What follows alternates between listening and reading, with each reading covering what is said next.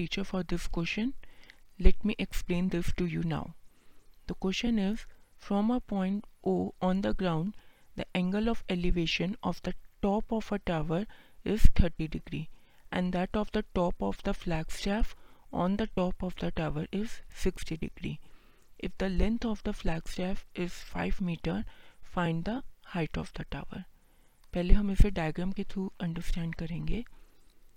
ओ है मेरा point of observation on the ground A B हमने लिया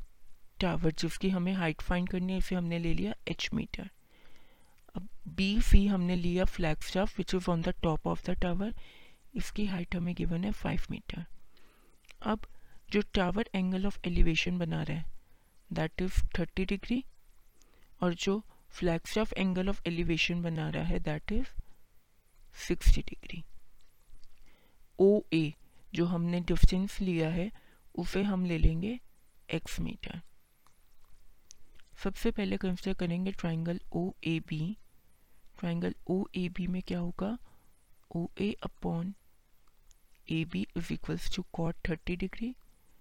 cot thirty degree की वैल्यू आती है अंडर रूट थ्री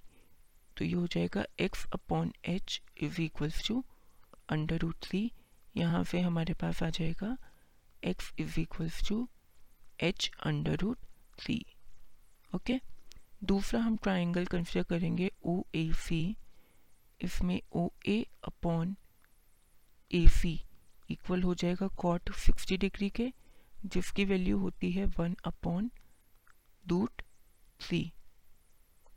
अब ओ ए हमारा कितना है? एच ओ ए हमारा कितना हो जाएगा? एक्स ए सी हो जाएगा एच प्लस फाइव ये पूरा इक्वल हो गया वन अपॉन रूट थ्री के। यहाँ से फिर हमने एक्स की वैल्यू निकाली in terms of h h plus five upon root three ये हो गई हमारी सेकेंड इक्वेशन अब फ़र्स्ट और सेकेंड को अगर हम इक्वेट करते हैं तो हो जाएगा h under root three is equals to h plus five upon root three तो ये इक्वल होगा हमारा further three h is equals to h plus five यहाँ से हमारा आ जाएगा h is equals to five upon two so हमारा final answer height of the tower हो जाएगी 2.5 metre I hope you understood thank you